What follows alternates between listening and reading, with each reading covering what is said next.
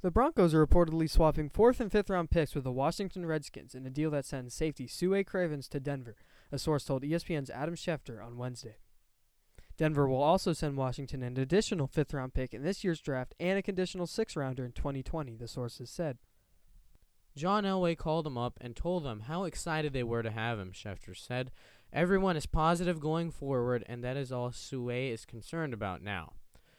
Cravens was cleared to resume football activities in late December after suffering from post concussion syndrome. The, the Redskins placed Cravens on the exempt and left squad list on September 3rd after the second year player said he wanted to retire. He was also dealing with family issues at the time. Now, it looks like the Broncos believe in his long term talent and outlook and his ability to play football for the next couple of years.